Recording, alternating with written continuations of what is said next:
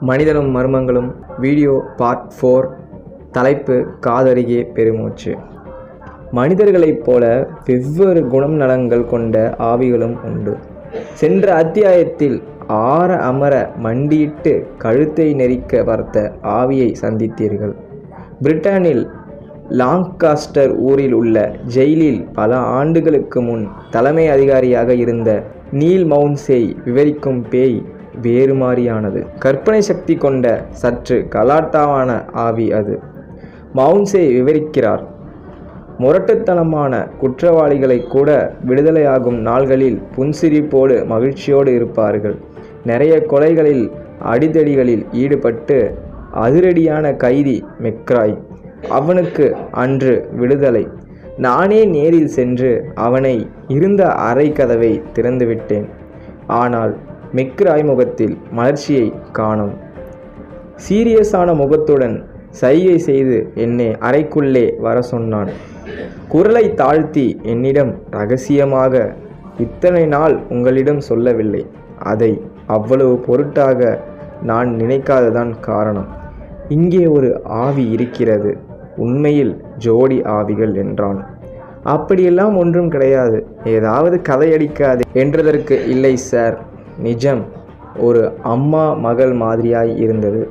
சில சமயம் ரொம்ப தெளிவாகவே தெரிந்தது. என் அறைக்கு நேர் எதிரே வராண்டாவில் இருந்து அவை வருகின்றன. எனக்கு பத்தடி தொலைவில் சற்று நேரம் நின்றுவிட்டு மறைந்து விடுகின்றன. சில நேரங்களில் கம்பிகள் வழியாக உள்ளே நுழையும். பிறகு மறைந்துவிடும் எதற்கு சொல்கிறேன் என்றால் பயந்த சுபாவம் உள்ள யாரையும் இங்கே உள்ளே போடாதீர்கள் என்று சொன்னான் அவன். நான் சிரித்தவாறு சரி சரி என்று சொல்லிவிட்டு அவனை விடுதலை செய்தேன். அதற்கு பிறகு சில மாதங்கள் கழித்து அங்கே இன்னொரு கைதி அடைக்கப்பட்டான்.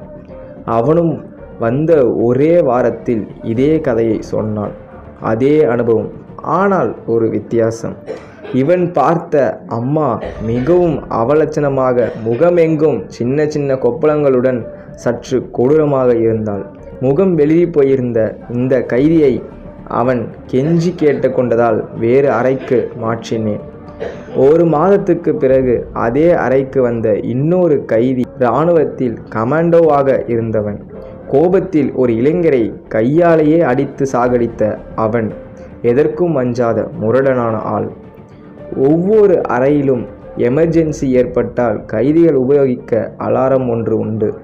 இரவு சுமார் பத்தரை மணிக்கு அந்த கமாண்டோ கைதியின் அறையிலிருந்து அலாரம் பீரிட்டது நானும் இன்னொரு அதிகாரியும் ஓடி போய் பார்த்தபோது அந்த கைதி சுவரில் பள்ளி மாதிரி ஒட்டி கொண்டிருந்தான். அவன் உடல் நடுங்கிக் கொண்டிருந்தது. கதவை திறந்தவுடன் ஒரே ஜம்பில் வெளியே வந்து என் அருகே தடுமாறி விழுந்தான். அவனை ரிலீஸ் பண்ணி பேச வைக்க அரை மணி நேரம் பிடித்தது. அவனும் அந்த ஜோடி ஆவிகளை பார்த்திருக்கிறான். இரண்டு மூன்று முறை அன்று அந்த அம்மா ஆவி மேலும் முன்னேறி கம்பிகள் வழியாக உள்ளே வந்திருக்கிறது. பிறகு நடந்தது என்னவென்று அந்த கைதியே சொன்னது இதுவே. நான் ரகசியமாக வைத்திருந்த சிகரெட் பாக்கெட்டிலிருந்து ஒரு சிகரெட்டை எடுத்து பற்ற வைத்த பிறகுதான் அதை பார்த்தேன். முகத்தில் கொப்பளங்களுடன் ஒரு பெண் ஆவி. கம்பிகளுக்கு வெளியே பல நிமிஷங்கள் நின்று பிறகு திடீரென்று உள்ளே நுழைந்தது. கொஞ்ச நேரத்தில் அந்த உருவம் மேலும் மங்களாக ஆனது. அதே சமயம் என் கையில் இருந்த சிகரெட் தானாகவே கழன்று கொண்டு அந்த நேரத்தில் கொஞ்ச நேரம் மிதந்து பிறகு கீழே விழுந்தது. மேலே உள்ள சிறிய ஜன்னல் வழியாக வீசும் காற்றினால் விழுந்திருக்கும் என்று நினைத்து கட்டில் மீது நின்று ஒரு டவலால் ஜன்னலை மூட பார்த்தேன். டவல் பீத்து கொண்டு வந்து சுமார் ஐந்தடி உயரத்தில் மிதக்க ஆரம்பித்தது. பிறகு யாரோ ஏதோ ஒரு சக்தி என்னை பின்னுக்கு தள்ளுவது போல உணர்ந்தேன். ஒரு கோட் ஹேங்கரில் என் பேண்ட்டையும் கூடவே என் சட்டையையும் தொங்கவிட்டு ஒரு ஆணியில் மாட்டியிருந்தேன். என் ஹேங்கர் அப்படியே வெளியே மிதந்து வந்து பெண்டுலம் போல அந்தரத்தில் ஆட ஆரம்பித்தது. என் பயம் அதிகரித்த அதே சமயம். சட்டையும் பேண்ட்டையும் படுத்த வாக்கில் அரிசாண்டல் மாறி அகலமான பட்டாக்கத்தி மாதிரி என் கழுத்தை நோக்கி வந்த சுழல் ஆரம்பித்த போதுதான் ரொம்ப பயந்து போய் அலற ஆரம்பித்தேன். பிறகு தொப்பென்று எல்லாம் கீழே விழ ஒரு உருவம் சரேல் என்று வெளியே வராண்டா கோடி வரை சென்று மறைந்தது. சொல்லி முடித்தான் அந்த கைதி. நானோ விடவில்லை அந்த ஆவி போய் மறைந்த இடத்தை நோக்கி அது போன வழியே நடந்தேன் என்கிறார் மவுன்சே. அந்த சிறை ஒரு பழைய கோட்டை. எத்தனையோ அநியாயங்களும் கொடூரங்களும் அங்கே நிகழ்ந்திருக்கக்கூடும். அதற்கேற்ப அங்கே ஒரு பாதாள சிறை இருந்தது. படிகளில் இறங்கி அங்கே சென்ற மவுன்சாய் பிற்பாடு சொன்னார் குறுகலான அந்த பாதாள சிறையில் சுவரிலும் தரையிலும் நிறைய இரும்பு வளையங்கள் இருந்தன. ஒவ்வொரு வளையமும் இரண்டு பவுண்ட் எடை இருக்கும். நான் சென்றவுடன் நான் வந்ததை ஆவி விரும்பாதது போல என் காதறியே பெருமூச்சுகள் கேட்டன. அப்புறம் அறையில் டெம்பரேச்சர் குறைய ஆரம்பித்தது. தவிர அந்த வளையங்கள் தானாகவே அப்படியும் இப்படியுமாக ஆவேசமாக அடித்து ஒலி எழுப்பின. என்னால் அங்கு மேலும் நிற்க முடியாததற்கு முக்கிய காரணம் திடீரென்று அங்கே கிளம்பிய மூச்சை திணற வைத்த பயங்கர துர்நாற்றம். உடனே வெளி ஓடி என் அறைக்கு வந்து ஒரு டம்ளர் தண்ணீரை குடித்துவிட்டு படுத்துக்கொண்டு தூங்க முயற்சி செய்தேன். அப்போது தூக்கி வாரி போடும்படி இன்னொரு விபரீதம் நடந்தது. என் கட்டிலில் வெகு அருகில் மெலிதாக குரட்டை சத்தம் எனக்கு சற்றென்று வியர்த்தது. கண்களை விழித்து பக்கத்தில் பார்த்தால் யாரும் இல்லை.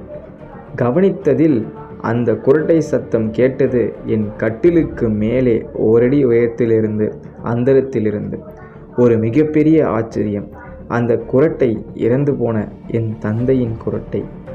அதிரடி ஆவிகளை தவிர அன்பான ஆவிகளும் உண்டு.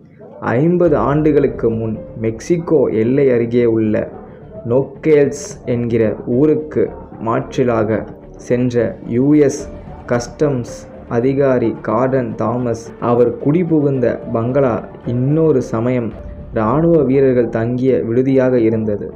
தன் மனைவி லாரா இரண்டு குழந்தைகளுடன் தாமஸ் அங்கே போனதிலிருந்து சில விபரீதங்கள் நிகழ ஆரம்பித்தன.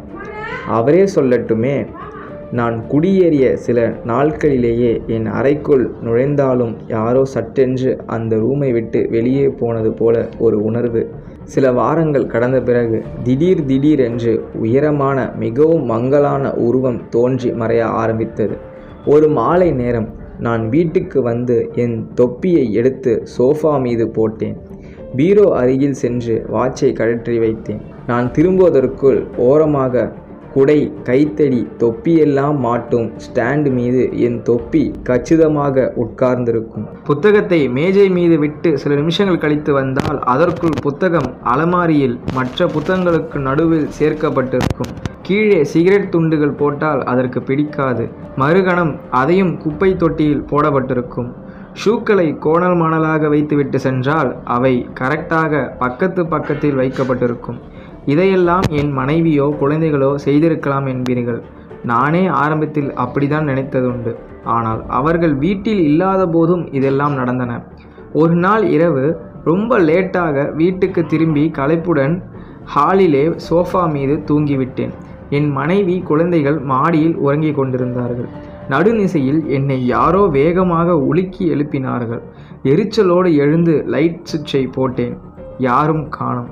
மறுபடியும் தூங்கலாம் என்று நான் சாய்ந்தபோது என் பார்வை சோஃபா மீது சென்றது. சோஃபா மீது மூலையில் பெரிதாக கருந்தேல் ஒன்று மெல்ல நகர்ந்து கொண்டிருப்பதைக் கண்டு திடுக்கிட்டேன். இரவில் அறை சுற்றி சில்லிட்டவுடன் அருகே வெதுவெதுப்பான மனித உடம்பு இருப்பதை தெரிந்து கொண்டு அந்த தேள் வந்திருக்கிறது.